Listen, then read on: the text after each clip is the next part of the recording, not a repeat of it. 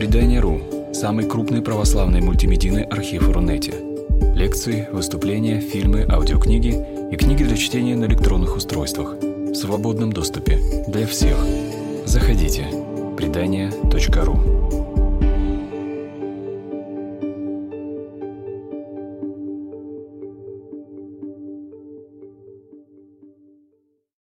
И сегодняшний вечер посвящен теме, что мы празднуем на, в день Рождества Христова, условно говоря, мифы и реальность. Э, история этого праздника очень сложная и остается много нерешенных вопросов, и поэтому э, ответ на главный вопрос мы, может быть, получим в конце.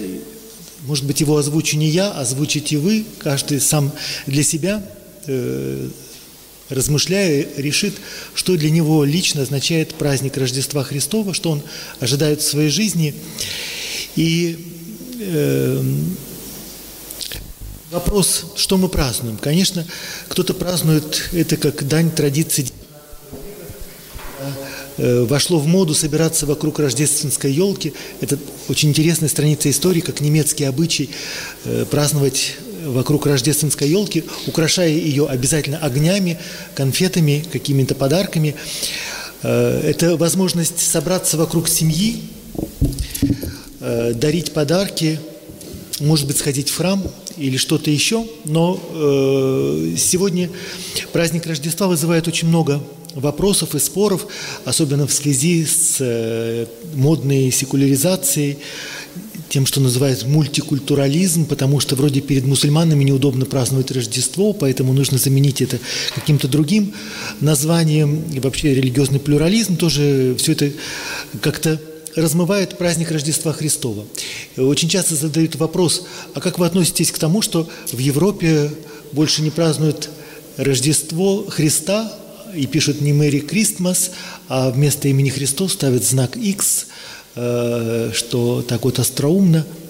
Э, мой ответ на этот вопрос, что за Европу можно быть совершенно спокойным, э, потому что там традиция празднования Рождества и вообще присутствие христианства настолько глубоко проникло во все сферы жизни, что не в этом будет проблема.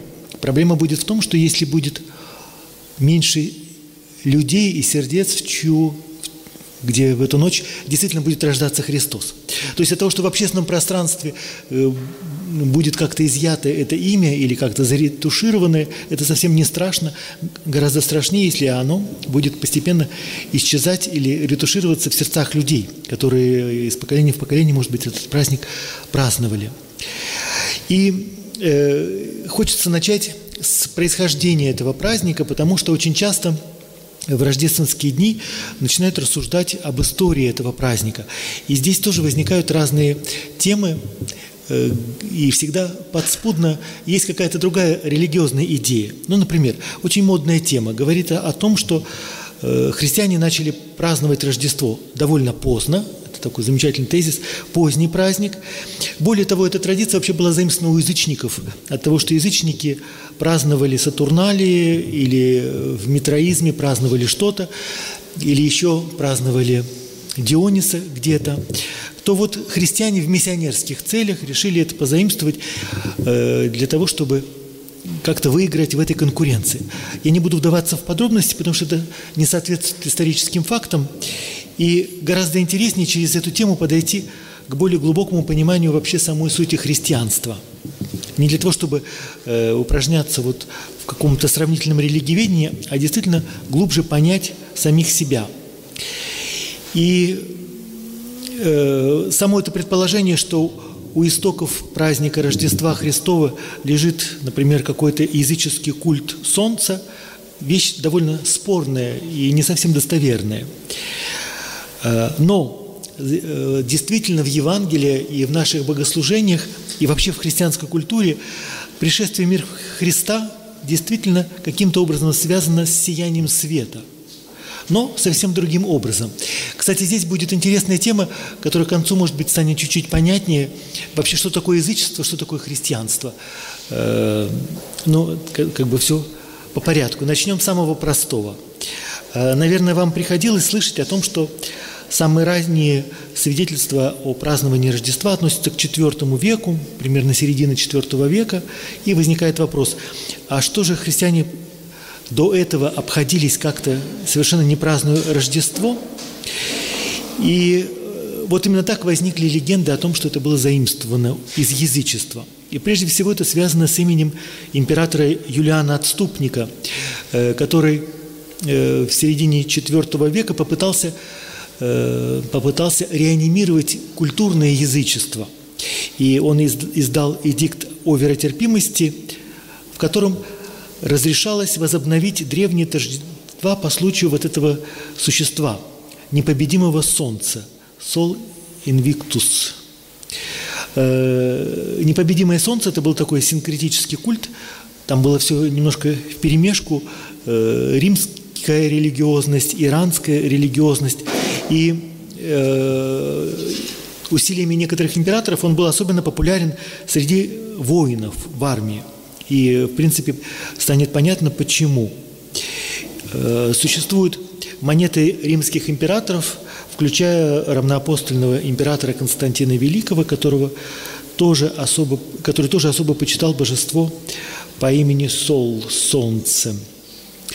А, но еще задолго до Юлиана был император Аврелиан, который э, примерно в 270 году э, установил этот праздник в Риме, и поэтому Э, многие историки церкви, историки христианства говорят, что христиане просто присоединились к каким-то общегражданским празднествам.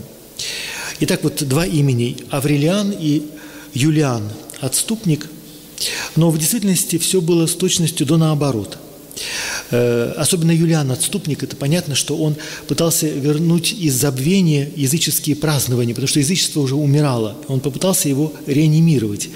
И таким образом немножко отодвинуть христиан тоже э, куда-то подальше, маргинализовать, как, собственно, происходит и сегодня, для того, чтобы уменьшить их присутствие в общественной жизни.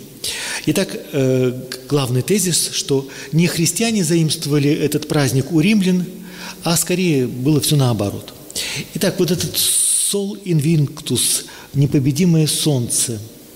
Да, к сожалению, там текст вылез, но неважно. Эм, э, это божество включает в себя некоторые элементы мифологии Аполлона. Аполлон – это бог света, не только бог красоты, но и бог света.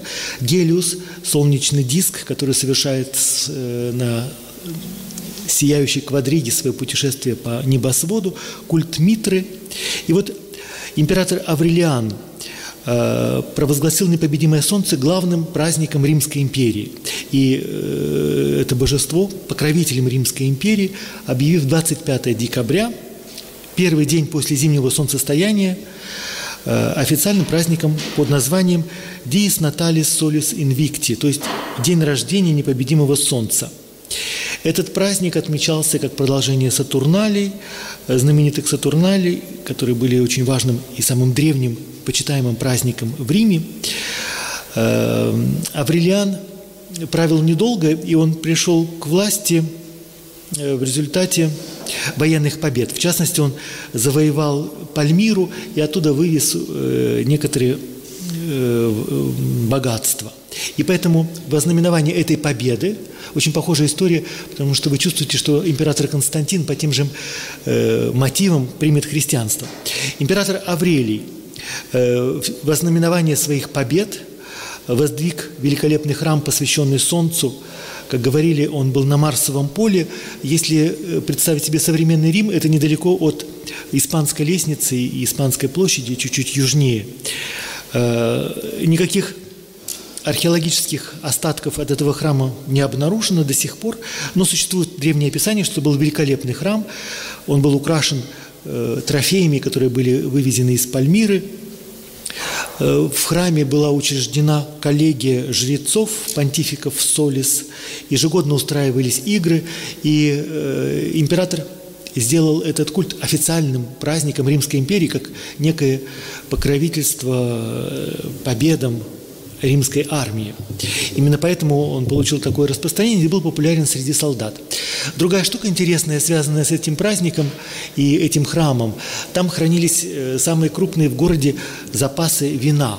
И это вино по э, низкой цене или бесплатно раздавались римскому народу. Поэтому для того, чтобы привлечь тоже внимание жителей Рима к этому храму, вот вся эта история э, нам сегодня известна. И вот э, один из его преемников, император Константин I, обратившись в христианство, в начале своего правления тоже был приверженцем и адептом этого непобедимого солнца. Об этом э, свидетельствует, да, вот он это непобедимое солнце, и поздравление с этим праздником. Э, вот монета, на которой изображен император Константин, он изображен справа, а слева от него вот изображен, изображен Гелиус, вот непобедимое солнце. Э, кроме того, император Константин э, впервые делает воскресенье, которое в Риме назывался Днем Солнца, так же, как в английском языке Санды, делает днем отдыха в знак уважения к земле. И в 321 году, в марте, Э, издает декрет, который с того дня, воскресенье, э, становится выходным днем в империи. Но христиане уже до этого отмечали воскресенье, для них это день воскресения Христа и первый день недели. Поэтому вечером этого дня они собирались на Евхаристию. Поэтому здесь возникает очень интересная симфония э, каких-то языческих мотивов и совершенно христианских, потому что Христос – это и есть истинное солнце, солнце правды, истинное солнце. И э, я не думаю, что христиане э, повинны в каком-то синкретизме, потому что это как раз язычники легче впадают. Почему? Потому что э, что отличает принципиально язычников от христиан? Не только в древности, но и в современном мире.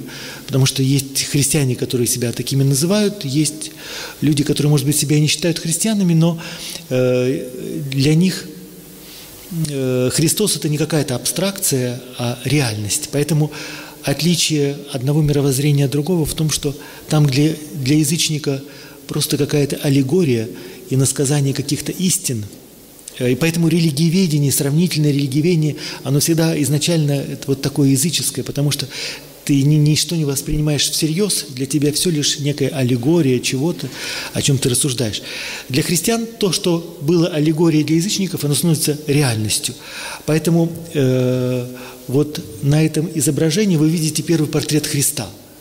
Э, конечно, нам покажется странным, непривычным, мы привыкли к другим изображениям Христа, либо к иконам, либо хотя бы какие-нибудь кинозвезды, которые исполнили эту роль вот в кинематографе, красавцы какие-нибудь, вот тоже хотя бы вот такого Христа. Но здесь совершенно ясно, что это изображен Гелиус, который мчится на колеснице. А христианам все равно. Э, пусть язычники думают, что это Гелиус, а они прекрасно знают, что это истинное солнце, солнце правды.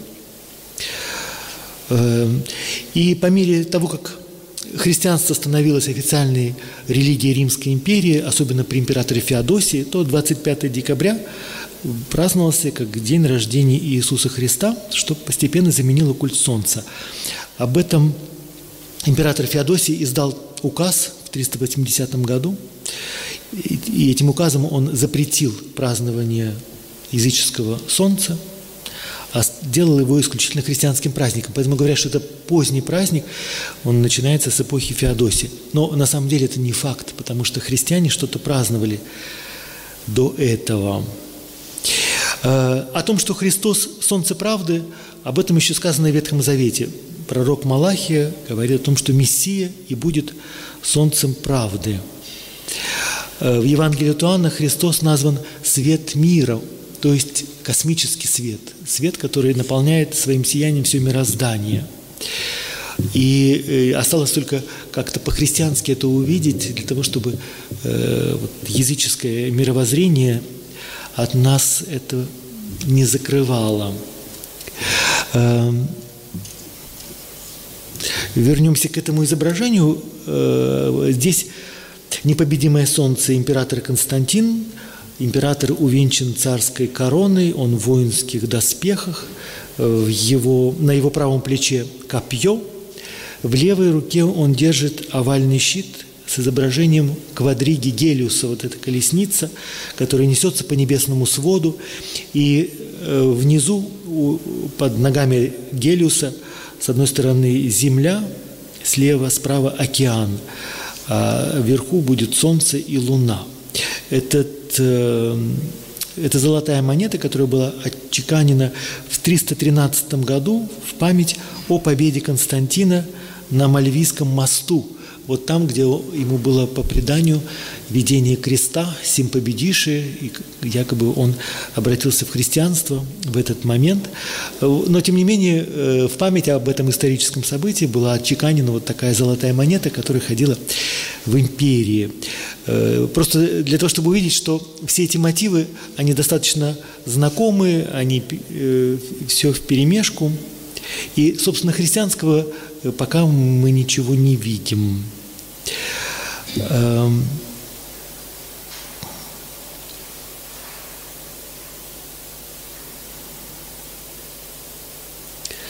теперь э, имеет смысл обратиться к Евангелиям.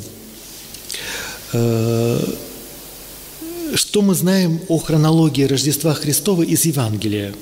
Э, пока мы слышали о том, что 25 декабря – это дата, заимствована у язычников, она связана э, с зимним солнцестоянием. Но вот интересно, а что Евангелие говорят о хронологии относительно даты рождения Христа – Разумеется, возможно, э, здесь различные толкования, но вот обратите внимание на Евангелие от Луки. В тот момент, когда говорится о Благовещении, в тексте сказано – в шестой месяц ангел Гавриил и так далее. И вот здесь, возможно, несколько комментариев. Что это за шестой месяц? И, э, в частности, вот Иоанн Златоуст говорит о том, что э, это шестой месяц беременности Елизаветы. Э, перед этим э, никто не знал, до этого момента никто не знал о том, что Елизавета ждет ребенка, она хранит это в секрете, но вот этот секрет открыт Марии, ангел Гавриил открыл этот секрет, и поэтому на шестой месяц Мария э, приходит к сестре для того, чтобы ей помогать в ожидании ребенка. Но есть другая хронология. В эпоху земной жизни Спасителя шестым месяцем считался месяц еврейского календаря, который называется Адар. Это конец февраля, примерно с 20 февраля, и март. Итак, э, шестой месяц. Э, и действительно, Благовещение происходит в марте, ведь мы же празднуем 25 марта как по нашему календарю. Не, не, не по светскому, а по церковному. Благовещение, как и Рождество, празднуется 25 числа. Это на светском календаре будет другая дата. Вот. Итак, шестой месяц – это весенний месяц Адар, что соответствует марту. Поэтому 9 месяцев после Адара будет месяц Кислев, и 25-й день этого месяца празднуется праздник Ханука. То есть, если Благовещение было в марте, то 9 месяцев спустя это совпадает по еврейскому календарю с праздником Ханука. То есть это конец ноября, декабрь. И э, никакого, никакого нет сомнения, что христиане в среде которых вот бытовало Евангелие от Луки, как минимум, если они праздновали Рождество Христа, то они праздновали именно в декабре, в месяце Кислев. И для этого им не нужны были никакие внешние влияния. Э, другой вариант, что э, эта фраза про шестой месяц может быть какой-то связкой, потому что в предыдущей главе говорилось о пятом месяце – Эм, таким образом, зачатие Иоанна Крестителя выпадает э, на, если вот здесь Елизавета на шестом месяце беременности, то выпадает на наш июль, когда мы празднуем Рождество Христово, э, Рождество Иоанна Крестителя. То есть э, мы празднуем 25 июня или 7 июля по новому летоисчислению – вот. А, соответственно, зачатие Иоанна Крестителя совершилось за 9 месяцев до за, за 6 месяцев до Благовещения было зачатие Иоанна Крестителя, это был осенний праздник. Э, то есть э, здесь интересно себе представить, что Иоанн Креститель и Христос э, выступают, мало того, что они, вероятно, были двоюродными братьями, еще дата их рождения и зачатия задает четыре координаты, связанные с солнечным кругом, то есть весеннее равноденствие зачатия Христа, в летнее солнцестояние рождения Иоанна Крестителя – в осеннее равноденствие зачатие Иоанна Крестителя, в зимнее солнцестояние Рождество Христово. Получается такой цикл э, очень интересный. Очень интересный материал э, исследователи находят в кумранских рукописях. Э, иногда они представляют собой кусочки папируса размером с монетку. Иногда текст нужно разбирать под микроскоп. И вот среди э, великого множества этих кумранских рукописей э, обнаружен, обнаружено нечто, что напоминает собой богослужебный календарь Иерусалимского храма. И, вероятно, вы знаете, что в Иерусалимском храме было много священников, и поэтому не все имели возможность служить в храме. И поэтому, начиная со времен Давида и царя Соломона, священники были разделены на группы и поочередно восходили в Иерусалим, чтобы совершать служение. И в Евангелии от Луки есть важное указание. В тот момент, когда э, произошло зачатие Иоанна Крестителя, была очередь э, череды авиев, которому принадлежал его отец Захария. Э, сам по себе этот календарь представлял собой шестилетний цикл, Поэтому каждый священник мог приходить в храм только два раза в год. Э, один раз из шести он приходил три раза в год, но в принципе два раза в год. Поэтому священники имели весьма ограниченные возможности служить в храме, поэтому зарабатывали себе на жизнь земледелием, чем занимался Захария. Э, естественно, за исключением первосвященника, э, который обогащался невероятно. Вот. Но рядовые священники, Захария, если он был из сословия Ави, восходит в Иерусалим только два раза в год. И среди этих рукописей говорится, что в тот год э, совпало служение Авиевой череды э, с праздником Йом-Кипур. Это было в сентябре, начале октября. Э, интересно, что это э, создает вот такую хронологию, которая основывается совсем на других источниках. И, как ни странно, она совпадает или почти совпадает с хронологией, которая считается ошибочной в средние века. Монах Дионисий рассчитал, как он мог дату Рождества Христова, и современные исследователи э, до недавнего времени были уверены, что он ошибся как минимум на 4 года. Вот. Но, тем не менее, э, вопрос остается открытым. Интересно, что Иоанн Креститель родился во время великих праздников.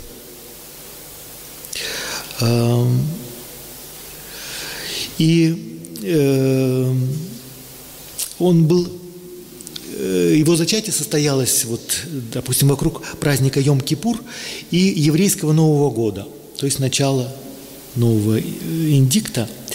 И это период года, когда народ себя посвящает покаянию, очищению от грехов, Э, какому-то духовному обновлению, примирению, восстановлению социальных связей. Вот почему люди дарят подарки друг другу. Э, именно в этот момент литургического года произошло зачатие Иоанна Крестителя, который потом и станет, собственно, этим глазом, который будет вопить всему Израилю о покаянии и об обновлении.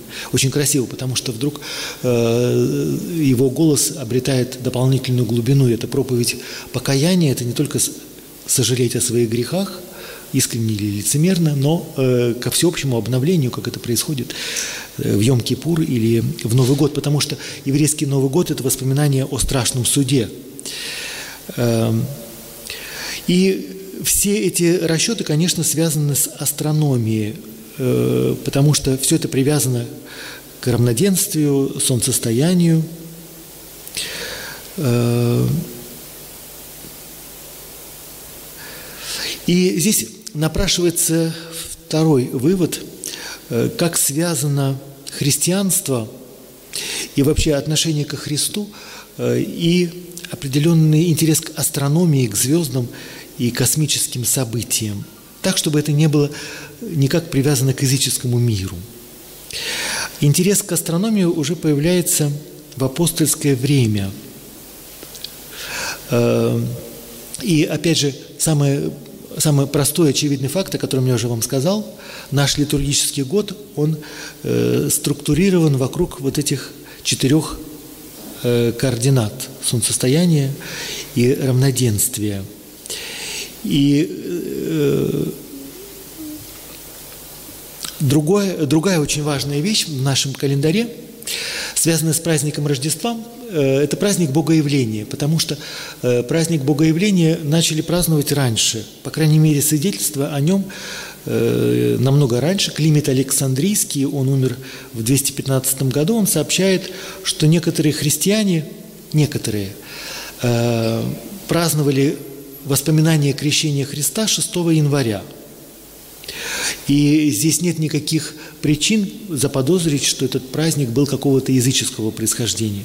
Хотя очень интересно, потому что 5 января э, в Римской империи праздновали, устраивались празднества в честь Диониса, бога вина. Но э, это не имеет никакого отношения пока э, к, к Эпифании, к богоявлению.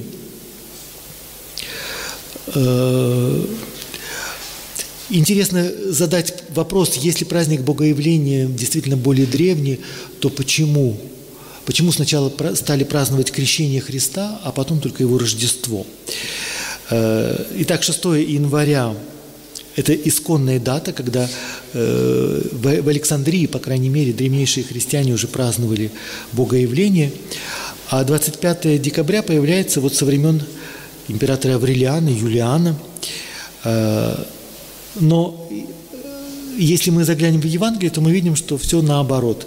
25 э, декабря – это вот есть исконная дата, а дату 6 января трудно объяснить. Потому что всегда тогда нужна привязка к каким-то языческим. Собственно, это самая модная тема – привязывать к чему-то языческому. Э, попробуем сделать такой пируэт для того, чтобы не связываться с язычеством, а исходя из христианства, из самых глубин и сущности христианства – понять, откуда взялась дата 6 января. 25 декабря более-менее установили 6 января. Э, на самом деле это очень просто. Э, сосчитайте, сколько дней между 25 декабря и 6 января. Э, есть, вы, конечно, будете считать по григорианскому календарю, где 31 день, и поэтому будет 12 дней как минимум. Вот. Но если ориентироваться на древние календари, на лунный календарь, то там 28 дней, 28 с четвертью. Между этими двумя датами число 8, октава 8. Э, и интересно, что это именно то число дней, когда иудеи праздновали Хануку. Это праздник в честь освящения храма при Маковеях. Это тоже праздник света – другое название этого праздника – Хаг-Урим, праздник огней. Именно под этим названием он впервые упоминается вот этим человеком, Иосиф Флавий. Э, он пишет э, о том, как в его время праздновалась Ханука. На 25 число месяца Кислева иудеи зажигали свечи на светильнике, совершали воскурение на алтаре – возлагали на стол хлебоприложения, приносили на новом жертвеннике жертву всесожжения. Э, воспоминания о том, как храм был осквернен и потом был возобновлен и заново освящен. Э, опустошение храма совершилось сообразно предсказанию пророка Даниилы и так далее. Иудеи так радовались освящению храма, что смогли, радовались тому, что они смогли вернуться к прежним обычаям, и поэтому условились на будущее время всегда праздновать день восстановления храма восьмидневным празднеством. С тех пор по настоящее время мы празднуем этот праздник под именем празднества света – Хаг-Урим. Вероятно, потому что в этот день явилась нам против всякого ожидания, подобно свету, возможность вновь поклоняться предвечному. А, и все эти мотивы, они очень интересные. Э, празднество света, потому что против всякого ожидания подобно свету, вдруг появилась эта возможность поклоняться предвечному. Э, согласно преданию, когда Иуда Маковей и его воины очистили храм, то они не смогли найти э, богослужебное масло, которое, которое можно было бы зажечь для того, чтобы осветить минору. И э, после продолжительных поисков они нашли небольшой кувшин с чистым маслом, но он был такой маленький, что его могло хватить только на один день. А праздник 8 дней, поэтому нужно столько масла, чтобы это горело 8 дней. И все же решили зажечь минору этим маслом, поскольку храм должен быть освящен. И тогда произошло чудо. Вдруг этого масла хватило ровно на 8 дней, то есть точно на то время, которое требовалось для приготовления нового масла. И вот в память об этом чуде Хануку празднуют 8 дней. И он э, сопровождается зажиганием свечей – Э, я не знаю, связано ли это напрямую, но э, то, о чем рассказывал отец Вячеслав в прошлой, на прошлой лекции, о том, что в католической церкви существует обычай зажигания свечей по мере приближения Рождества, четыре свечи, четыре недели приготовления к празднику, зажигается свет. И э, вот точно так же и здесь э, иудеи зажигали восемь свечей по мере приближения главного события. И э, существует тоже предание о том, что были споры, в каком порядке зажигать эти свечи. И э, как бы победила точка зрения, что по мере приближения праздника света должно становиться все больше и больше. Поэтому э, сам этот символизм э, как бы умножающегося света по мере приближения к главному торжеству праздника. О том, что христиане, первые христиане вполне были связаны с этими праздниками, э, не вызывает никаких сомнений, потому что э, древнейшие описания жития Иакова, брата Господня, говорят о том, что он носил одежду первосвященника и даже имел право входить в святая святых. То есть иудео-христиане Иерусалима, общины Иакова, брата Господня, Э, были тесно связаны с литургическими обычаями иудаизма, и поэтому, э, когда иудеи праздновали Хануку, конечно, они могли праздновать Рождество Христа. И это празднество продолжалось 8 дней. Э, и на восьмой день он завершался, и это был праздник воссиявшего света. Вот это праздник Богоявления, в славянской традиции он тоже иногда называется праздник светов, э, потому что по-гречески слово теофания или эпифания, везде, где Бога явление, вот это, там, где явление, то там корень этого слова «свет». Поэтому день воссиявшего света. И поэтому христиане могли унаследовать символизм от иудейского праздника. И поэтому они Рождество начинали праздновать накануне Хануки и завершали после праздник Богоявления, э, э, свет Христов воссиял всему миру. Христос как свет миру. И в таком смысле христианство преподносило себя как обновление Ветхого Завета. Э, вот как и Ханука – это праздник освящения храма, но истинный храм – это Христос, и поэтому э, он преисполнен света и являет себя миру вот в празднике Богоявления 6 января. Э, в древнейших традициях праздник Богоявления связан, как у нас, с крещением Христа. Э, в частности, сирийская, арамейская традиция связана с этим. Э, поклонение волхвов. Сегодня э, в католической церкви богоявление – это воспоминание о пришествии волхвов, потому что волхвы исповедовали в новорожденном младенце Мессию, и это вот его явление. Э, римские христиане праздновали праздник Преображения. Это тоже интересно, потому что явление света на горе Фавор – Э, и это не важно, что должна, должен быть какой-то э, конкретный один только эпизод из жизни Христа, потому что откровение, данное на Иордане и на Фаворе, э, в конце концов, это лишь только предвосхищение того, что произойдет в пасхальную ночь. Поэтому э, вполне нормально и прекрасно, что в Риме э, богоявление, это был, было воспоминание о событии на горе Фавор, где тоже явилась божественность Христа. Но гораздо более таинственным то, что э, еще вспоминали чудо в Кане Галилейской. Потому что нам это вообще кажется странным. Мы себе представляем свадьбу в Кане Галилейской как веселую историю из жизни Христа, э, забавный случай. Но евангелист Иоанн не рассказывает это как забавный случай. Он специально там говорит, и так Христос положил начало знаком. Поэтому эта свадьба не была каким-то э, событием, таким вот медийным событием. А это скорее притча или какой-то иероглиф другой тайны. Поэтому э, древние христиане в этой Кане Галилейской видели как раз то, что э, Христос впервые себя являет ученикам, Богоявление. Вот. И поэтому, конечно, на этом фоне э, всякие попытки условно говоря, историков религий, связать это с празднествами в честь Диониса, потому что Дионис – это бог вина, тролливали, он тоже родился в пещере. Э, Все это как будто э, резко опускается ниже плинтуса, совсем неинтересно. Э, другое дело, когда ты все это видишь в библейском контексте глазами Иоанна Богослова или кого-то из тех христиан. Итак, изначально был праздник света.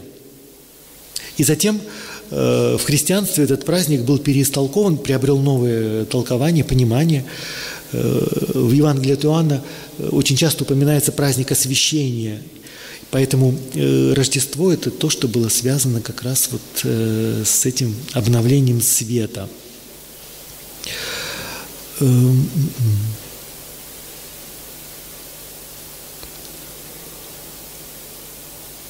Пришествие Мессии неотделимо от обновления храма, и поэтому в, в эпоху апостолов э, Хануку праздновали именно как исполнение ожиданий. Э, вот то, что там э, Иосиф Лави говорит, вопреки всякому ожиданию. Очень важно, э, что в Рождестве одна из главных тем – это тема надежды. И вот есть ожидание, чаяние, и, то, что мы получаем, оно превосходит всякое ожидание. Что надежда – это добродетель, которая как бы рождается в рождественскую ночь и потом сопровождает тебя в течение всего литургического года до следующего праздника – поэтому э, это праздник исполнившихся ожиданий, иногда даже по ту сторону или вопреки этих ожиданий.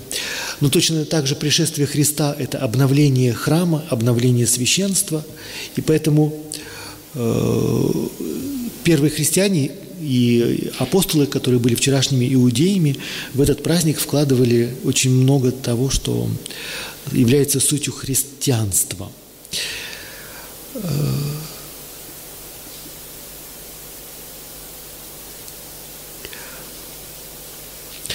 теперь несколько слов опять о солнце, поскольку Епифания – это праздник света, но откуда происходит этот свет? Э, и э, до сих пор в празднике Рождества – Э, главное место занимает вот эта метафизика света. Даже просто, когда люди зажигают свечи или зажигают огни на рождественской елке, или иллюминации э, как бы украшают улицы, свои дома, э, за всем этим стоит какая-то метафизика света, и вопрос, откуда происходит свет и что это за свет, потому что мы, э, этот свет указывает на какую-то другую реальность. И в конечном счете всякий свет происходит от Бога. И я очень люблю, э, люблю такое определение света. Свет – это тень Бога. Потому что все равно, что такое свет, никто не знает. Э, физики говорят, что это э, слепое пятно. Свет – это даже физический свет – это вещь очень таинственная. Поэтому свет – это тень Бога, вполне прекрасное определение. И э, тем более э, человек, который не занимался физикой, э, потому что древние люди, э, люди с религиозным мировосприятием, они, конечно, э, видят в солнце главный символ этого света. То есть для того, чтобы понять, нам нужно хотя бы вот на несколько минут освободиться от некоторых наших западных предрассудков, современных предрассудков, позитивизма, попытаться взглянуть на мир глазами древнего человека или ребенка, а не современной физики. И тогда вы можете понять э, то чувство благоговения перед солнцем и перед его светом, э, как только вы перестанете думать о том, что это какой-то термоядерный реактор в окружении безграничной Вселенной. Но Солнце имеет символическое значение, оно порождает смысл. И поэтому Солнце – это некий иероглиф божества, это образ Бога. И когда говорят, что древние люди поклонялись Богу, э, в действительности поклонялись Солнцу или идолам, нет, они поклонялись Солнцу как символу, как иероглифу божества. Э, потому что здесь э, хочется сказать о том, что такое язычество. Э, слово язычество чаще всего используется вот просто как ругательство. Ну, это просто не наше. И причем самое такое грязное не наше. Но язычество в древности, оно тоже было очень разным, как и православие. Есть просвещенное православие, э, люди, которые обладают определенной культурой, богатством мировоззрения. И есть такая народная версия э, обрядоверия, иногда даже такого материализма, точно так же и с э, древним язычеством. Одно дело было высшее жречество, и среди них тоже были люди иногда очень с возвышенным мировоззрением, и были просто народные массы, был маскульт, как всегда – и, конечно, может быть, где-то было даже какое-то э, дьявольское поклонение Солнцу, но в целом древний мир созерцал Солнце как космический символ божества, как некий иероглиф. Именно по этой причине солнечные символы, солярные символы являются атрибутом язычества. Э, иудаизм заимствовал некоторые формы язычество, внешние ритуальные формы, просто как язык. Э, и вот в качестве примера можно поговорить э, об, о том, что храм, Иерусалимский храм, он был четко ориентирован с запада на восток. По какой причине? По той простой причине, что восходящее солнце на рассвете проникало в этот храм, и это была единственная причина – Именно об этом говорится в Пятикнижии и в других первоисточниках. Э, Иосиф Флавий говорит о том, что скинию Моисей воздвиг посредине двора, двора храма, обратив ее лицевой стороной, то есть входом к востоку, для того, чтобы лучи восходящего солнца раньше всего могли проникать внутрь ее.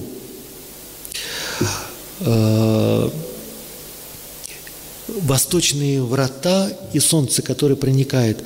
Но точно так же многие языческие храмы устанавливались фронтоном к востоку. Э, очень часто э, был такой небольшой двор, окруженный колоннадой, а в глубине была вот такая ниша или какое-то пространство, которое называлось Целла, и э, там находилась статуя божества. Поэтому происходил очень интересный эффект.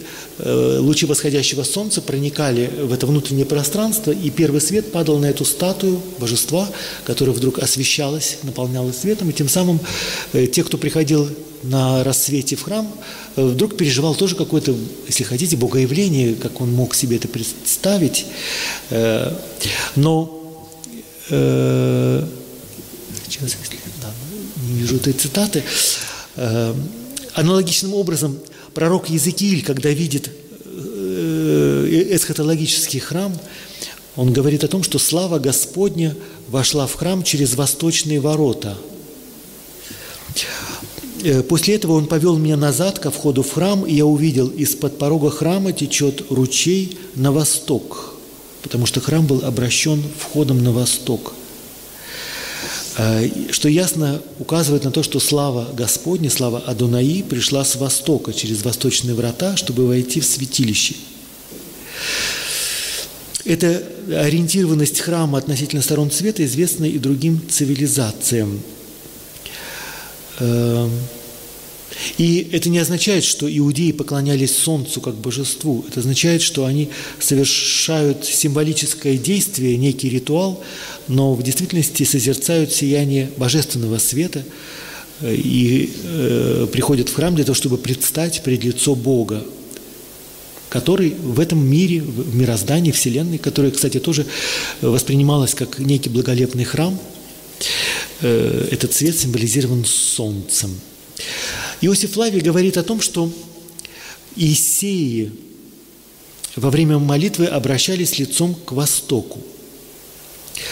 Э, Есеи э, довольно таинственное явление, о нем очень мало э, что известно достоверно. Есть лишь несколько упоминаний у Иосифа Флавия и еще у некоторых древних авторов, но известно, что это были какие-то оппозиционеры. Они находились в оппозиции к официальному Иерусалимскому храму.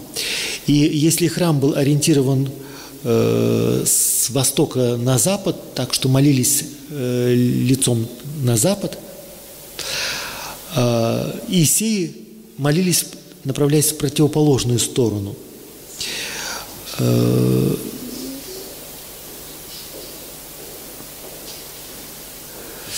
И э, человек вообще не может смотреть на солнце, потому что он ослепнет.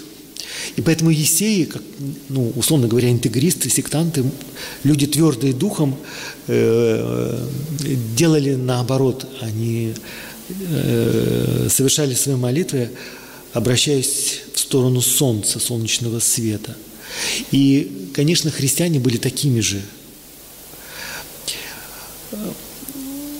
И поэтому, согласно литургическому преданию церкви, христиане свои первые храмы поворачивали главной стороной на восток. Именно отсюда э, происходит глагол «ориентироваться», потому что «ориенты» буквально означает «восток». Это означает, что во время молитвы повернуться лицом на восток, то есть смотреть прямо солнцу в глаза. Э, но при этом э, язык солнечного света и солнца, понятно, это только символ и не более того. Э, божество всегда пребывает во мраке, оно непостижимо, э, под покровом. Э, точно так же, как Мария Магдалина, приходя к гробу в подавленном состоянии, э, э, ничего не видит. И э, это вот такой замечательный образ прийти к невидимому, и если христиане молились, обращаясь к солнцу прямо в лицо, то именно потому, что они э, имели возможность созерцать Бога, ставшего плотью. То есть от того, что Бог себя открыл до конца в личности Иисуса Христа, и христиане себя чувствовали сопричастными этому, то они это выражали вот таким э, дерзновенным жестом. Они молились не как другие в сторону Иерусалимского храма, или вот как мусульмане в сторону Мекки обращаются Э, для христиан отныне солнце, истинное солнце, Бога можно видеть и созерцать лицом к лицу. Эм. И поэтому сегодня за богослужением, когда мы слышим «Бог, ставший видимым, сделал нас сопричастниками э, того, что незримо», нам это кажется абстрактным, это какой-то символизм, но для древности, для древних людей это были не только слова, не только аллегория и символы, за этим стояла живая реальность. Э, к сожалению, эта реальность для очень многих остается какой-то абстракцией, и, собственно, это и есть отличие между язычниками и неязычниками. До сих пор все э, божества скрывались в своей вот этой цели, нише, э, куда доступ имели только жрецы и священники, но отныне Христос явлен всему миру. И э, вот все это такая логическая реконструкция, которая вполне расставляет интересным образом некоторые акценты в нашем предании, которое сохранилось э, в, наших, в нашем богослужении и даже в Священном Писании. Э, еще мне хотелось процитировать небольшую цитату из книги Мирча Илиады – Э, он анализирует некоторые апокрифические тексты. Э, он говорит о том, ну, в одной из апокрифических Евангелий рассказывает о том, что на протяжении рождественского цикла на небе происходило что-то непонятное, необычное со светом. Э, для того, чтобы прийти к тому, что э, происходило какое-то явление, у всех было ощущение, что как будто солнце спустилось в Вифлеемскую пещеру. Это идеально соответствует тому, о чем говорит наше богослужение. Э, но есть и более аутентичное предание Игнатия Богоносца, Игнатия Антиохийского. Он принял мученическую кончину примерно в сотом году нашей эры, то есть ближе к апостолам уже невозможно себе никого представить. Он был первый, кто был растерзан львами в Колизее. И вот в послании к Ефесинам Игнатий пишет о Рождестве против тех, кто высказывает сомнения под предлогом, что никто ничего не слышал об этом в окружающем языческом мире, никто не слышал о пришествии Спасителя, Игнатий отвечает, и вы совершенно правы – никто не слышал, и это только говорит, что это истинное событие. Потому что князь мира сего ничего не знал ни о девственности Пречистой Девы, ни о Рождестве Христа. Точно так же он ничего не знал ни о смерти Христа, ни о Его воскресении. Все эти тайны совершались в безмолвии Бога. То есть э, парадоксальное и очень смелое объяснение, почему не сохранилось каких-то э, ярких свидетельств внешнего мира о том, что происходило, потому что все это совершалось в тайне, и никто об этом не знал. Э, как же они открылись векам? И вот дальше цитата из Игнатия Богоносца. «Звезда воссияла на небе ярче всех звезд, и свет ее был неизреченный, и новость ее произвела изумление». То есть это что-то было совершенно неслыханное, невиданное – все прочие звезды вместе с Солнцем и Луною составили как бы хор около этой звезды, и она разливала свет свой на все. И было смущение, откуда это новое, не похожее на те звезды явление. С этого времени стала падать всякая магия, и все узы зла разрываться, неведение проходить и древнее царство распадаться, так как Бог явился – как человек для обновления вечной жизни и получало начало то, что было приготовлено у Бога. С этого времени все было в колебании, так как дело шло о разрушении смерти. Но все эти замечательные образы, во-первых, никто ничего не слышал, что это абсолютная новизна – поэтому тема новизны Христос каждый раз, когда приходит, Он приносит с собой все новое. И поэтому все волшебство, э, вся, вся обрядовость, все манипуляции, они начинают э, исчезать, зло тоже рассеивается, царства распадаются, потому что Бог является в мир людей и совершается то, что было приготовлено у Богом. Об этом знали лишь отдельные люди,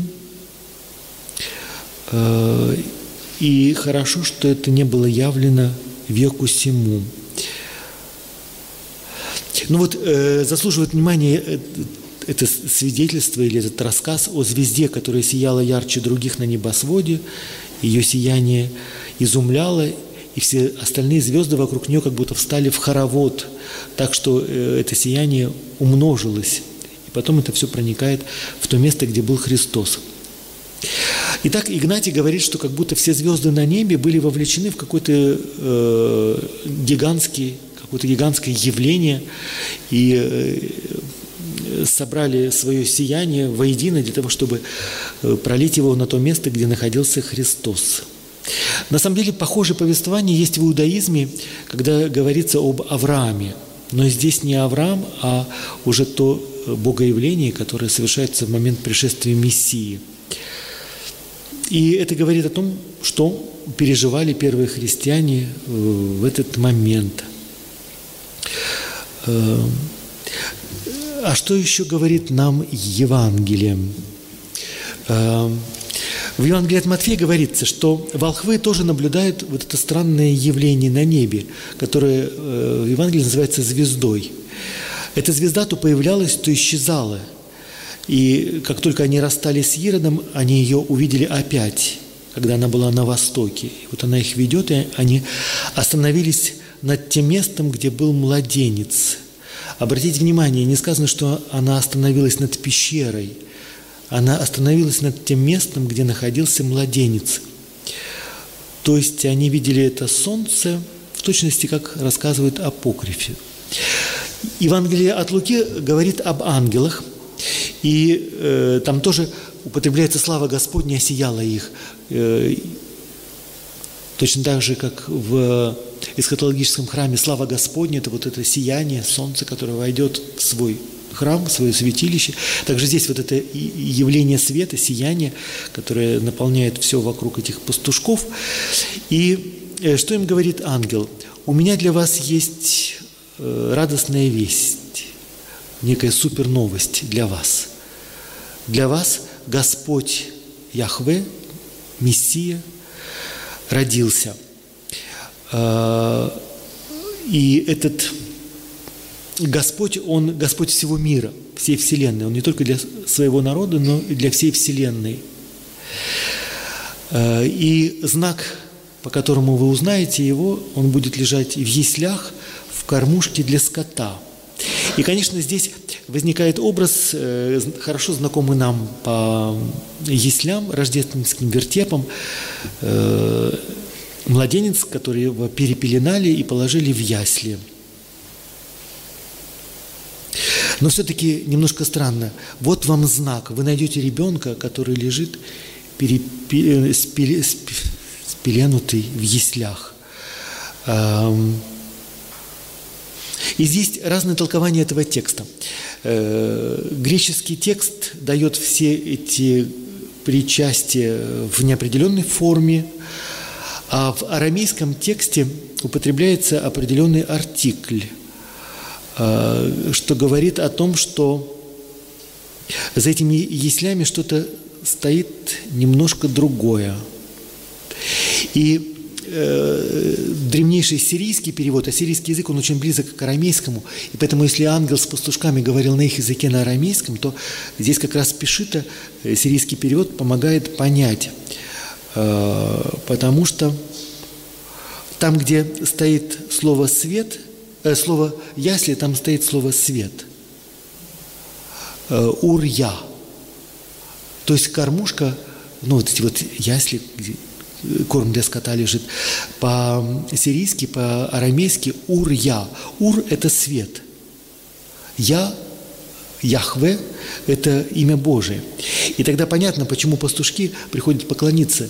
Э, и тогда понятно определенное недоумение, причем тут какие-то ясли, кормушка для скота. Потому что говорится о младенце, которого перепеленали светом – он лежит э, в объятиях света, как на таких волшебных перинах. поэтому праздник Рождества – это вот такой праздник, когда божественный свет входит в нашу жизнь, и это имеет разные последствия. Э, из того, что мне сейчас кажется дорогим и приятным, я очень люблю толкование древних отцов, которые говорили о трех Рождествах – что э, совершилось пришествие Христа в Вифлееме в какую-то определенную дату, скажем, 25 декабря первого года нашей эры, неважно, э, как бы историческое пришествие Христа в историю, будет пришествие Христа, которое совершится в конце времен, когда небо и земля кто-то свернет, как обветшавшую одежду, и в конце этого мира, когда он достигнет своей полноты и свершения, придет Христос. Вот. А третье пришествие, которое находится между этими двумя, это как полюс истории э, боговоплощения и второе пришествие, это начало и конец. Вот. То, что между ними находится, это пришествие Христа в душе человека. Поэтому то, что говорил Ангелиус Селеский, если Христос может родиться тысячи раз в Вифлееме, но если он не родился в твоем сердце, то все напрасно. Вот. Э, о, о том, как рождается Христос в сердце человека, это уже отдельная тема, и э, об этом мы когда-нибудь можем поговорить. И, может быть, последний штрих, который связан с праздником Рождества и с подарками, которые принято всегда дарить. Э, и почему этот праздник э, вступает в определенное противоречие вот с такой индивидуалистской э, психологией, с пониманием человека как некого индивидуума, потому что ну, наша цивилизация потребления, она не, не нуждается в людях, э, у которых есть социальные связи, э, продавцам интересны люди, у которых есть деньги, которые эти деньги готовы потратить. Поэтому как бы современный мир э, заточен вот на такую индивидуализацию человека, атомизацию общества – чтобы все были просто индивидуумами. А праздник Рождества возвращает нас к той реальности, что человек – это все равно личность в той мере, в какой он связан со всеми другими, тех, кто э, тебя окружает. И поэтому Христос приходит не только к своему народу, Он приходит ко всему человечеству для того, чтобы каждый мог себя узнать э, в Нем и почувствовать себя членом Его семьи, семьи не в социологическом значении этого слова, а в каком-то таком мистическом и самом прекрасном – вот, и поэтому, э, собственно, мне кажется, в этом, на мой взгляд, и смысл праздника Рождества. Как говорил Поль Кладель, э, без христианства, если бы не было христианства, и прежде всего праздника Рождества, то человечество представляло бы собой просто скопище бастардов, то есть таких подкидышей. Но Рождество – это именно поэтому семейный праздник – для того, чтобы каждый себя почувствовал частью какого-то единого целого, хотя бы в эту ночь или в эти дни, э, ну вот, чтобы стать такой семьей Бога. Спасибо. Но я готов передать микрофон для тех, у кого появились вопросы или какая-то обратная связь.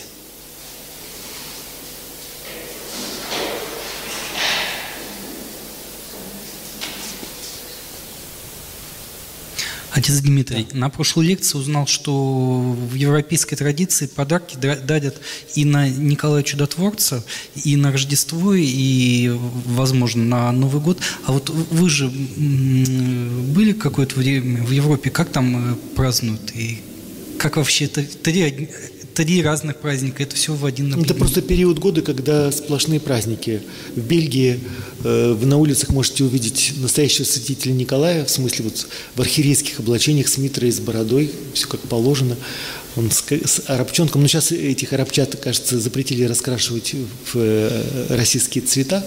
Вот, но со своим ассистентом раздает подарки на вокзалах, где угодно, там шоколадки, что-то. Э, и в семьях тоже э, раздают подарки. Да, и все это продолжается до Богоявления. Э, в католической церкви Богоявление, то, что у нас крещение Христа, это поклонение волхвов, и там вот эти знаменитые три царя, праздник трех царей, тоже, который сопровождается поеданием пирога, тоже подарками, сюрпризами. Вот. Все это время люди дарят друг другу что-то, для того, чтобы восстановить э, те социальные связи, которые в течение э, рутинной жизни как-то ослабевают. И тоже какую-то сделать перезагрузку в отношениях. Спасибо большое. Есть еще вопросы какие-нибудь? Самые смелые. Отец Дмитрий, меня зовут Андрей. А, у меня такой вопрос. Вот а, в анонсе было сказано, как все-таки в предновогодней суете, а, новогодних праздниках, встречах с родными, вот не потерять, то есть Новый год у нас до Рождества происходит, угу. и вот как не потерять вот это какое-то чувство наступающего праздника, когда уже Новый год, собственно, отмечается, уже встречи происходят и так далее. То есть вот. Да, это большой вопрос. Но э, в эмиграции детям просто запрещают праздновать до православного Рождества. Все вокруг празднуют, елки. Вот. Э, это просто запрещают.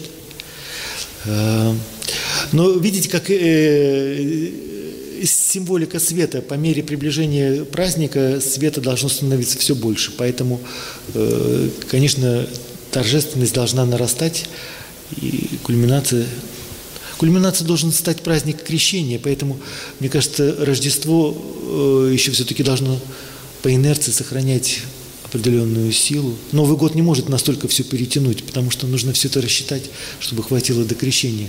То есть периоды святок – святки так же важны, как и праздник Рождества. Праздник заканчивается 19 января. Вот, поэтому наберитесь сил. То есть э, в праздновании, так скажем, светском Нового года, а, я так понимаю, что лично вы ничего плохого нет, я ничего не... Потому что я как вообще спокойно отношусь к язычеству. Я даже допускаю, что советская власть специально придумала Деда Мороза и эти вот э, новогодние елки для того, чтобы как-то перетянуть. Ну да, э, вот. такие есть в 30-е да, да, годы. Да, да. Целая история. Вот, поэтому если ты это понимаешь, что вообще как к этому можно относиться снисходительно. Даже в этом можно участвовать, понимая, что все равно э, ты-то празднуешь совершенно другую тайну, и у тебя есть другие причины для того, чтобы что-то праздновать, чем другие люди. Спасибо.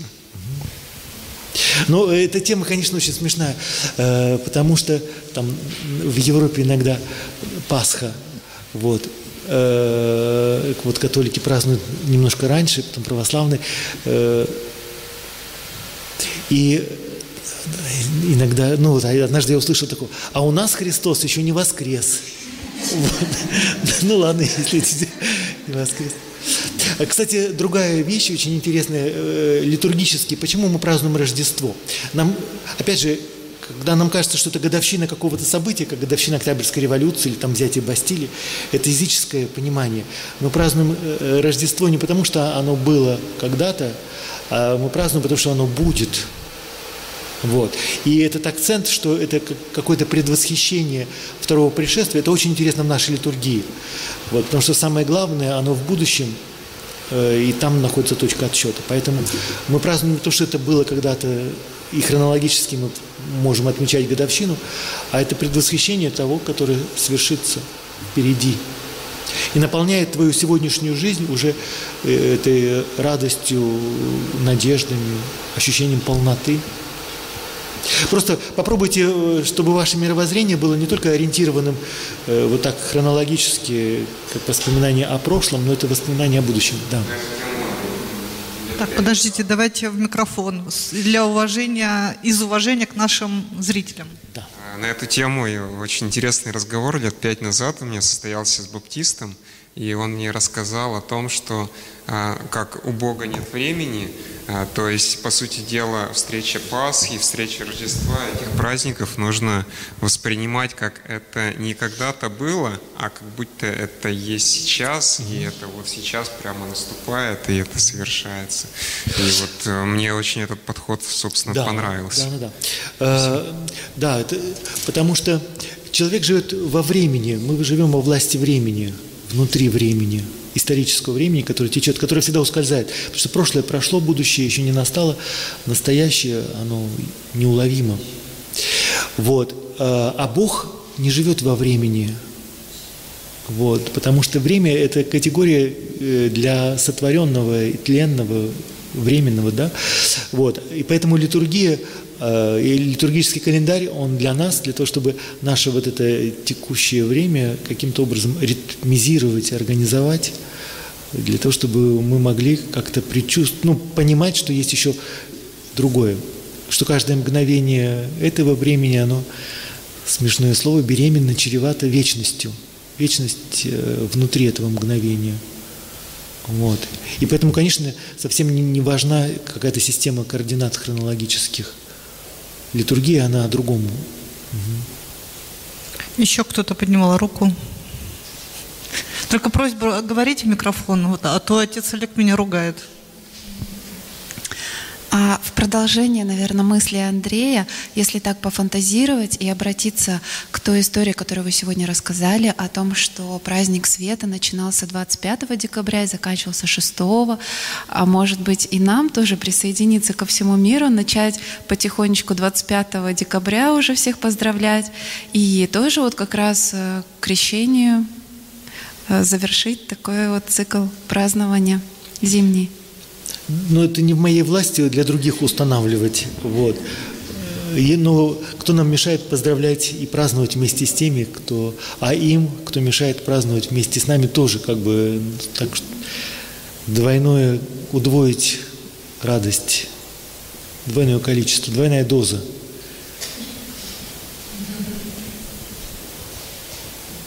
Потому что календарная проблема, переход и смена календаря – это очень болезненная вещь, потому что существует, во-первых, инерция сознания у большинства людей, они не хотят смена календаря – это слишком большой шок. Вот. Поэтому сложно всегда. Именно в силу инерции мышления.